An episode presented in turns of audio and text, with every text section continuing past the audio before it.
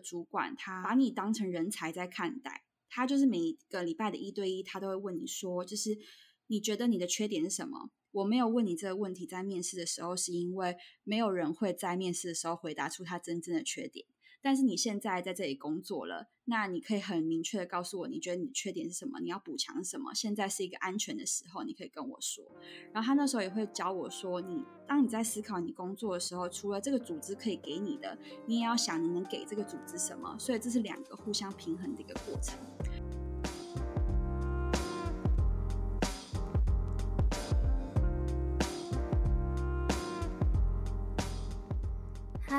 欢迎来到 B N D Lab，我是主持人 Kathleen。那我在 IG 上面遇到这位非常热情可爱的设计师，除了专业的设计知识分享外，活泼的他也喜欢找各式创作者、粉丝来场 Coffee Chat。除了对于国外生活的想象，我们也很好奇，除了新创大公司的另一个选项——设计顾问公司的工作形态。因此，今天就邀请到这位创作者郭子曼曼。一名服务设计师，行销出身，有丰富的数位政府工作经验，现在则在北美设计顾问公司任职。那他在 IG 上面透过疗愈的插图，分享 U 差的知识以及自己工作上面的经验。所以今天呢，就非常荣幸的邀请到他来节目上面聊聊天。那欢迎郭子，Hello。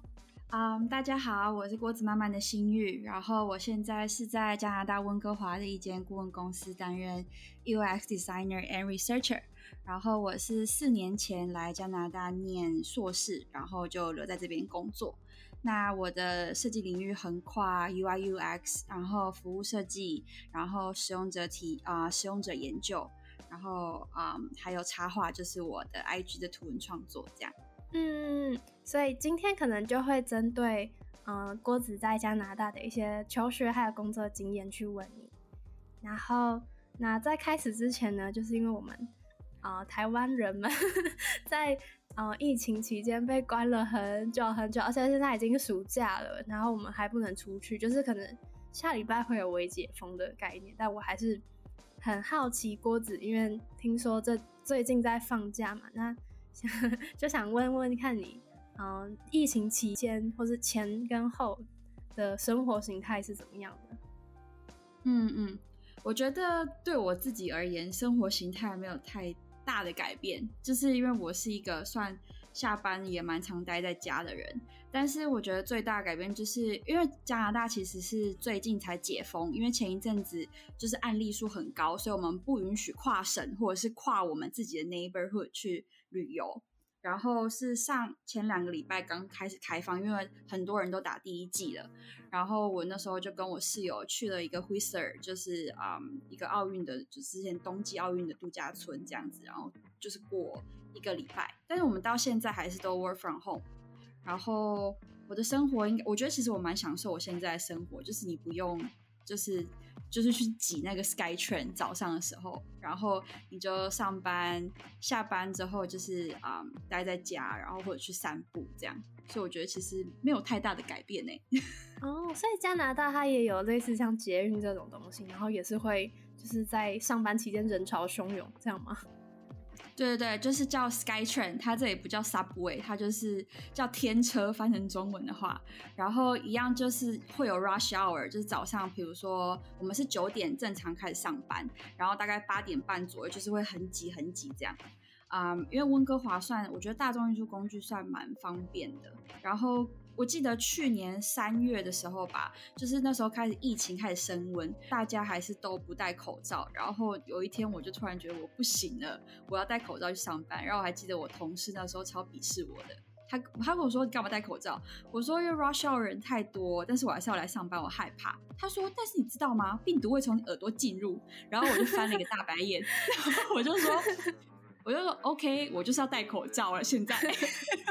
的确是这样子，要受到很多异样的眼光，对不对？就在那，尤其是在去年的那个时候。对，就刚开始那时候，因为加拿大人以前就算比如说生病什么的，他们也都不会戴口罩，然后所以他们本身就没有戴口罩的习惯。就算连这里，比如说就是森林大火，空气污染很严重，他们也不太喜欢戴。所以那时候我觉得对他们来说是一个蛮大的改变，但对于一个台湾人来讲，就是我觉得蛮正常的，因为我生病的时候也会戴口罩。对对对，就是打喷嚏的时候也戴口罩，什么都戴的。哎，所以郭子比较喜欢。嗯，在家工作嘛，就是比起去上班。是哎，我喜欢在家工作，因为我觉得在其实在家工作蛮好的一点，是因为你之前在办公室上班的时候，大家会一直就是在他的电脑桌前面，然后你就觉得你压力很大，然后你就想说哦，我想去散个步，休息十分钟，好像就觉得蛮怪的，因为大家都还在工作。但其实他没有规定你说你不能离开办公室，但是我自己一个人在家的时候，比如说我工作很累了，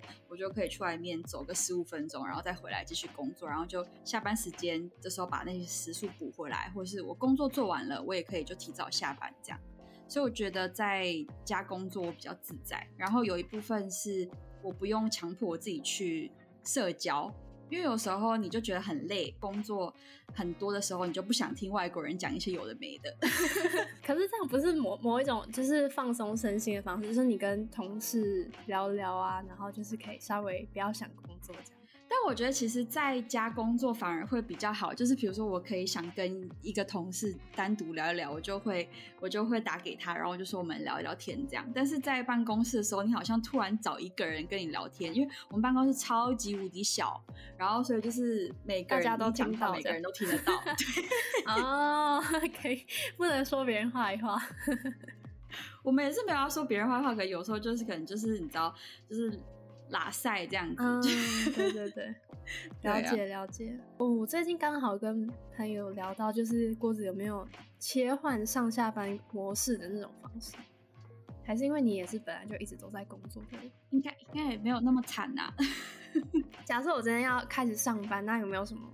嗯，开启我工作模式的仪式感这种的东西？有哎，我会，比如说我会起来，我一定要换衣服，就是我不能穿睡衣工作，我一定不会穿睡衣工作。然后，因为我的床就在我桌子隔壁，我上班前我会去买一杯咖啡，然后会回来坐下之后打开窗户，打开电脑才开始上班。这样就是我会走一圈之后再回来上班，就是不要马上起床换好衣服就坐下，我就觉得那样距离有点太近了。哦，对，真的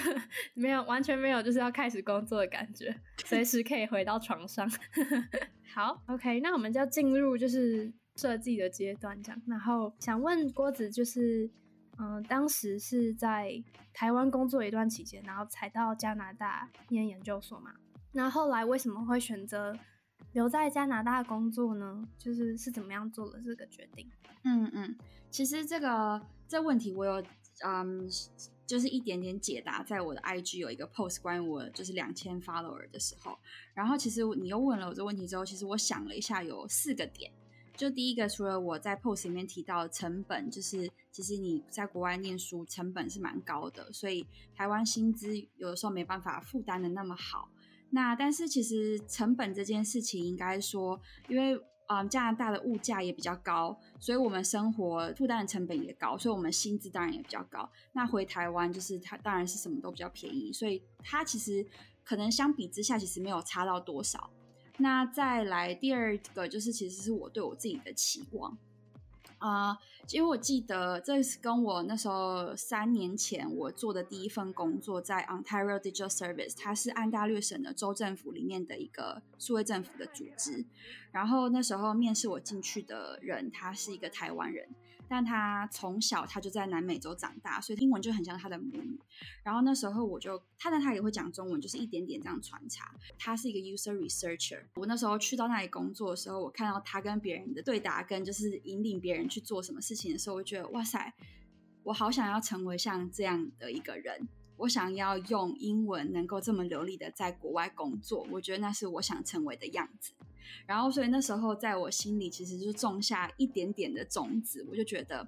我希望我可以成为那样的人，因为那是我的第一份工作是在州政府。其实州政府所有的人都是他，其实基本上他的母语就是英语，所以他们都很会讲英文。然后那份工作那时候其实对我来说是我英语成长最快速的时候，然后也是我突然意识到哦，原来英文这样成长。是要透过工作，所以我那时候就觉得，哦，那我也以后希望我可以有这个机会留在加拿大。第二个，其实我觉得是这里的人对我的影响，就像那时候我那一份第一份工作，我的主管他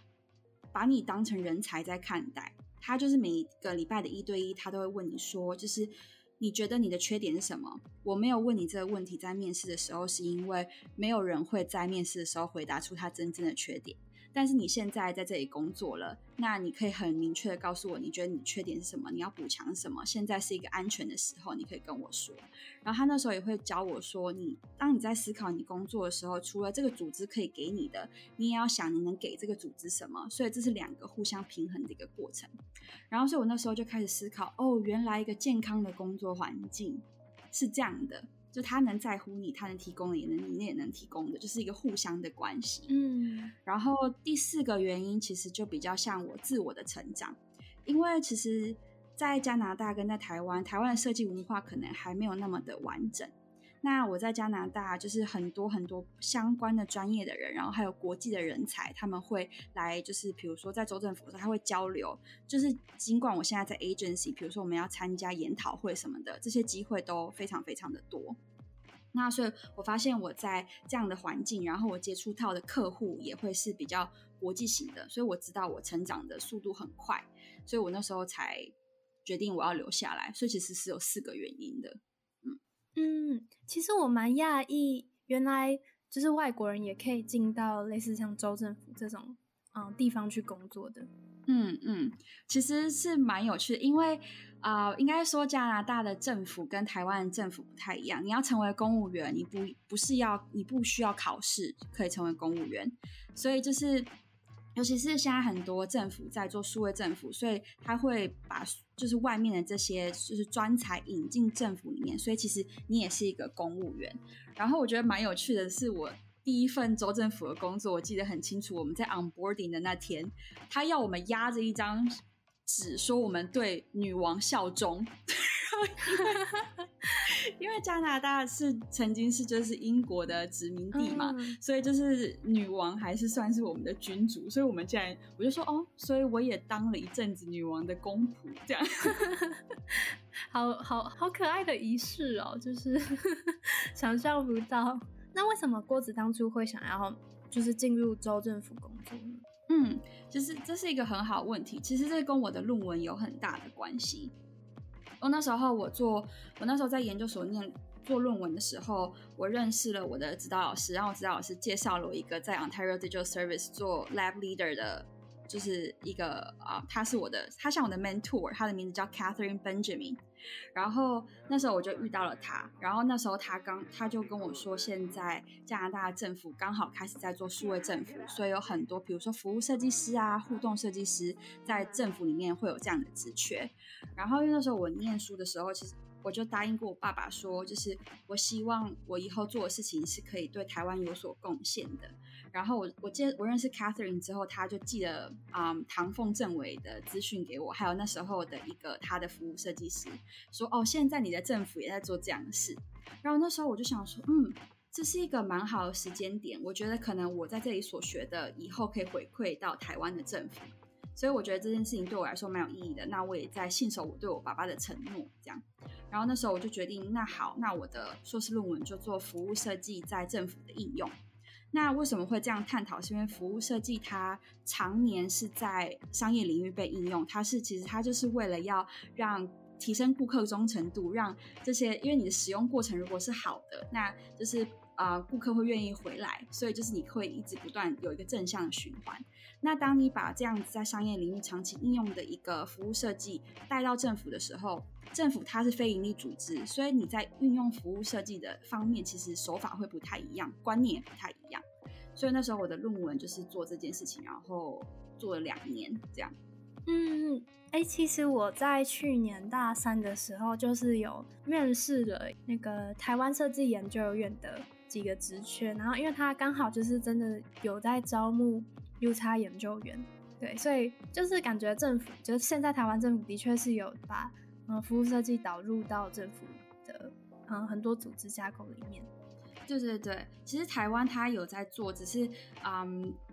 可能没有没有到大家可能很熟悉，就觉得哦，就是像加拿大一样，就是有很多很多个组织在一起做。但我觉得台湾在啊讲数位政府跟在讲使用者体验为中心这几年是有慢慢的起来，就是不管是你刚刚说的那个，或者是长凤的嗯 PDS，就是社会创新实验中心。然后我上次回台湾的时候，像台北市政府资讯局，它也开始在做就是服务设计跟使用者体验设计。嗯嗯，听起来很有趣。那想问郭子，就是你在加拿大工作之后遇到最大的改变，就是挑战是什么？嗯，我觉得其实最大的改变是啊，我认为的团队合作。嗯，因为我觉得这里的这里的人是真的，他是发自内心的在啊。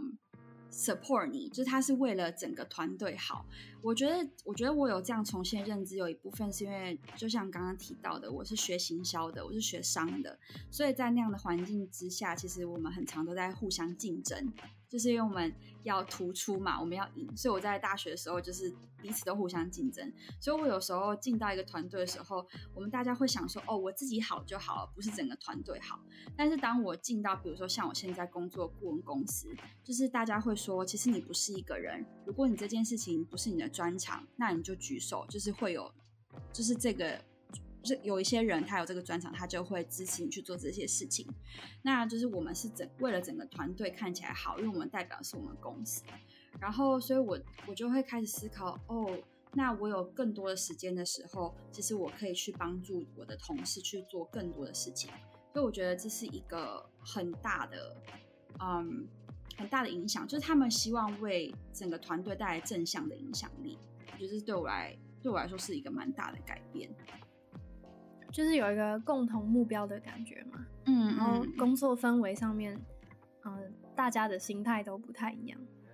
对对对，大家就是很努力的一起为公司好，想把这件事情做好，而不只有你个人做好就好，这样，因为他的成与败，大家都要一起分担。嗯，然后我觉得这里的人很贴心的一点是，比如说你帮了他什么忙，他会给你 credit，他就会很大声的说，哦，那个谁谁谁帮我做了什么事，然后做的很好。他们就会很常，我觉得他会营造一种荣誉感，就是你也好 sweet 哦。对，因为可能有时候在团队里面，就是哎，别人有帮你忙，然后可能也你也没有，就是就是说出来给大家知道，这样就是感受上不不太一样。对对对，所以我觉得这是他们。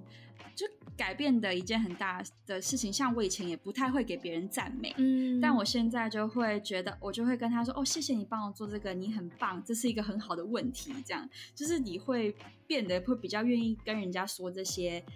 啊，感谢跟就是让他也有成就感，这样，嗯，了解。那挑战的部分呢，有没有遇到什么，嗯，觉得最困难的地方在不同的文化职场里面？嗯，其实我觉得挑战一直以来，其实我觉得文化跟语言一直以来都是我在不断克服的一个挑战。就是虽然因为文化跟语言不是你可以一时之间，或者是你多读一点书你就可以马上起来的，尤其像我们不是在这里长大的小孩。那我记得我一开始在这个 agency 工作的时候，我对我最最大挑战是写笔记。就是我们做 research 的时候，你要你要写笔记，要很快的，就是 catch 那个人说什么这样子。然后我记得我第一个案子是做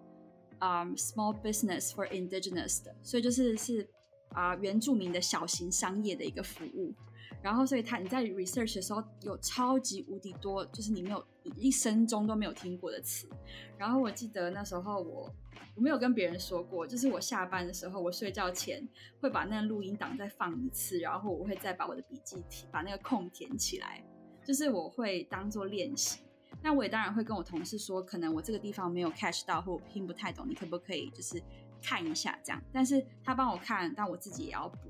那就是，但时间久了之后，这个东西就克服了。那现在最大的挑战就是，比如说我在 facilitate workshop 的时候，你的应对能力就是也是一个很大的挑战，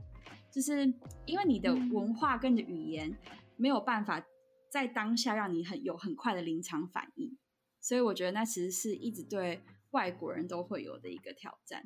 对对对，就是可能从刚开始你连听的都没办法快速理解，然后你现在还要进步到就是直接讲出来，我觉得真的蛮困难。因为我们现在有在就是练习口说的部分，然后常常就会讲到一个哦比较少见的词，然后就赶快 Google 一下，但是实际上面是不行这样做的。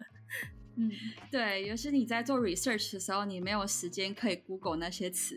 我有一次，我记得我那时候 research，然后一个人他一直重复说一个词叫 single。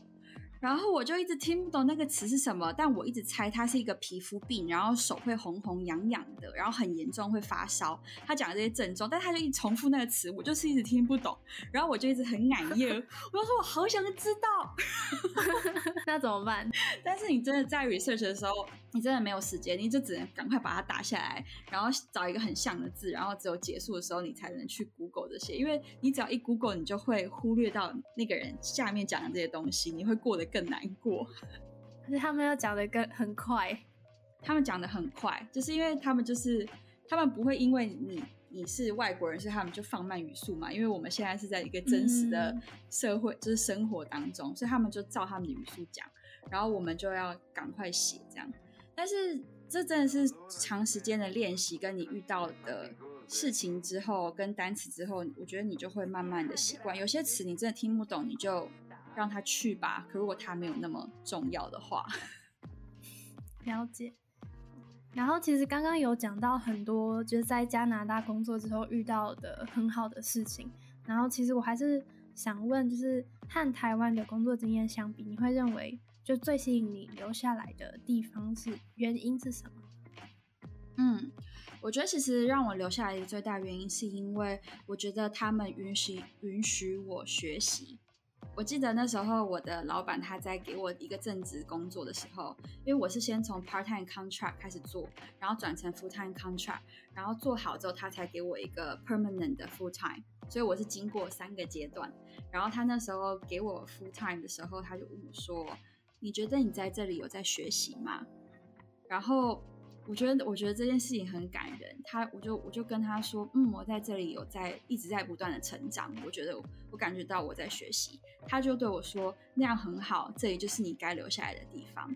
然后，所以我才发现，其实他们对待你，他是真的把你当人才，而不是人力。就你不只是在提供你的劳力而已，他知道你在给你给他你的专业的时候，他也会相对给你东西，可以让你学习跟成长，是很重要的。所以我觉得这是我留下来最大的原因，就是我觉得这样是一个健康的状态。嗯，因为呃，其实我自己呃有听说嘛，或者我自己有点感受，就是在台湾的时候，很常会变成是不断的在付出这样子，然后有被榨干的 感觉，这样，然后没有没有吸收到新的东西，就会变得没有很很没有很有成就感，然后没办法继续下去这样。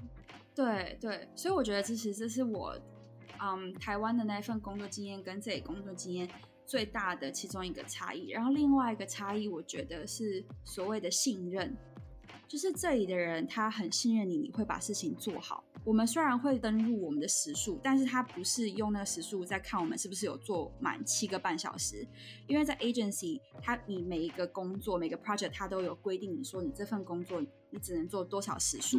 因为如果你做超过那时数的话，公司会亏本，因为你有时候同时接两个案子，然后公司也要知道，就是哦，你做这份工作原来是这样的时数，他所以他下一次。在 scope project 的时候，它可以更用精准的时数，不会让我们那么吃亏。所以它其实 track 你的时数，不是为了要看你有没有做满七个半小时。比如说你觉得这份工作的时数不合理，那你也可以跟他提出来说：“哦，我觉得我可能要超时工作了。”那他这时候他就会说：“那我看看就是其他同事可不可以帮助你做一些工作。那如果你要超时，你就把这些时数都记下来，之后你就补休。”所以我觉得。其实最大的一个，他尊重你的时间，他也尊重你的对自己的认知。嗯，因为像台湾那时候，我的工作人资会吃你的时数，哎，就是你加班，你把加班的时数报上去，他不给过，所以你加班没有补休，也没有薪水。然后有的时候，我主管还会对我说。要你可不可以拿回这个时数？要看你这个 project 有没有就是啊被选到。那我就觉得为什么？天哪！对，因为我付出了这么多时间在做这些事情，但你却没有尊重我的时间，嗯，所以我觉得那一部分会让我觉得很失望，因为我对待一份工作，我觉得我都是付出全心全意，就是，嗯，但就是那个落差会让，就是你人家会，你会觉得他们不在乎你，不重视你的付出的那种感觉，嗯，了解了。那刚刚其实也有提到，就是是顾问公司的关系，所以他会就是，嗯。在乎你的时数，然后可能反映在客户的谈价上面。那其实我们也蛮好奇，就是，嗯，你在设计顾问公司工作是为了接触各式各样的人和设计案吗？然后你觉得这样的工作形态上面最大的好处跟坏处分别是什么？嗯，其实我选择顾问公司有两个原因，一个其实是现实的考量。就像我刚刚提到的，因为我硕士的论文是跟政府有关的，所以我的所有工作经验都是在政府组织。那我要从政府组织转到商业领域，其实它有一个很大的跨度。所以那时候我就想说，我毕业之后我要去 agency。第一，我可以接触很多的人；第二，是因为我还可以把我政府学习的知识用在 agency，因为 agency 有时候会接政府的客户。所以这是我选择这样的转折会比较对我来说比较有优势，所以我这么选。那啊，另外当然一个另外一个原因是因为你在 agency，你成长速度会很快，因为你会遇到不一样的人跟不一样的案子。所以就像啊，我们有我们会接，比如说 Facebook 的 Oculus，就是那个 AR headset 那个的 unboxing，或者它有 new feature 的时候，我们会 testing。然后有时候会做 Lululemon，像这种啊比较商业的案子。那当然就是会有社会企业或者是政府组织这种，所以你就会遇到。很多不一样的人，然后最大的优势应该是你永远充满新鲜感，因为你你永远都不会有类似的东西出现，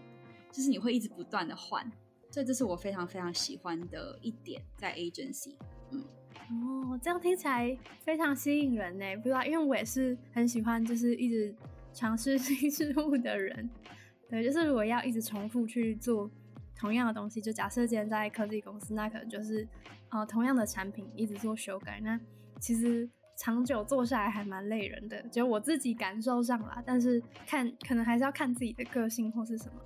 嗯嗯，对，因为我个我觉得我个性就算我蛮喜欢，就是有新鲜感的。因为那时候其实我毕业之后，如果要去政府工作，其实也是这里加拿大也是有蛮多机会，但是我就觉得。但我就这样就在政府工作了，就是会不会有点无聊？就是没有那么多，因为政府的步调相对商业而言还是慢许多，就是它的前进会比嗯在 agency 还要晚个五年，所以它可能没有到那么的接近这个现实生活中的步调。所以我就那时候我就想要学 agency，就是因为步调很快，学习的很快，你会接受到最新颖的东西。但是相对的，如果我们谈到坏处，就是你的适应力要很强，你也要很强的抗压力，因为你每三个月，有的时候短短一个月，你就要换下一个客户。那你换一个客户，你就要重新适应他们沟通跟工作的方式，然后他遇到的，因为顾问公司就是他之所以是顾问公司，就是别人有问题来，你要想办法引导到他要去的地方。所以你要把一个很模糊的东西，然后找到一条很清楚或者是几条很清楚的方向，然后告诉他说：“嘿，这是你应该做的事。”所以就是这是顾问公司他也一直很考验的一件事，就是你你要一直在模糊的地带找寻一个方向。所以如果你很不喜欢 ambiguity，那顾问公司你就会很痛苦，因为你在 ambiguity 这个状态，就是会是嗯。你的专案的大概前半段时间都会是在这个很模糊的状态里面，就是你在物理行走的概念是一样的。因为你也有提到，就是呃，因为每一个专案它有一个固定的时间嘛，所以你也还要学会跟自己的设计分手这件事情。没错，然后我觉得对跟你的设计分手，我觉得其实是最劳心费神的，因为。设计师就是你做 research 的时候，你可能放下去的精力没有那么多，因为你就是就是跟别人谈话，然后把他们的这些经验就把它写成报告，然后你就交出去嘛。但你在做 design 的时候，你他就像你的小孩一样，你就每天都在想着他，然后你就想说要把他从 low fidelity 带到 high fidelity，然后你要你要 testing 他，然后 gather feedback，然后再再就是 make iteration，就是你这个过程中你是放了很多心力跟。啊，就是劳力在这上面，然后所以你要跟他分手的时候，你觉得啊怎么办？才刚开始他就要走了，就是一直在这样的过程。所以你们可能是引导一个设计的方向，然后给顾客，然后他们接下来就是让他们自己去做更细一步的发展，是这样吗？嗯，要看每个案子不太一样。嗯，有的案子是，比如说他会 research 跟 design 啊两分两个 phase，分两个阶段。那我们 research 做完之后，会把这些 research outcome 带到 design，然后 design 做到一个完整的程度之后，会交给啊工程师，他们就会开始去。把它真的扣出来，那扣出来之后，我们可能要做一些 testing，所以它真正交到客户手上的时候，它其实是一个蛮完整的状态了。只是可能客户就是要自己放啊 content，然后自己维维护这个网站或这个产品，嗯，那有的时候就是真的就是，嗯，有些是比较像 ongoing 的 product design，就是你会一直看到它会不断的来回来回这样。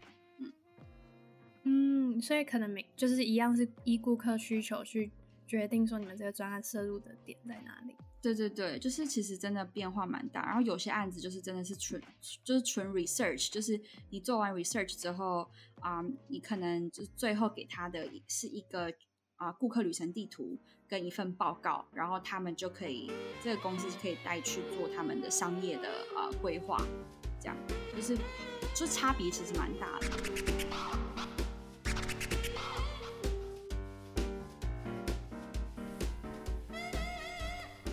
今天跟郭子从加拿大的生活聊到国外设计顾问公司的工作形态，可以知道国外除了丰富的设计资源，更令人向往的是他们的工作氛围。当我们感受到被重视，而且可以从中学习的时候，自然会愿意在这样的环境里多付出一点。当然，设计顾问工作并不只有美好的一面。下一集呢，郭子会继续跟我们分享他遇到最难搞的客户经历。以及他与政府部门的合作经验。那如果你想知道更多服务设计相关的知识，可以去追踪他的 IG 粉砖郭子漫漫。那如果你喜欢今天的节目，别忘了在 Apple Podcast 下方留言订阅，也可以到 IG 上面追踪 BND 底线 LAB 就可以找到我们。那就谢谢你今天的收听，我是主持人 Kathleen，我们下周见。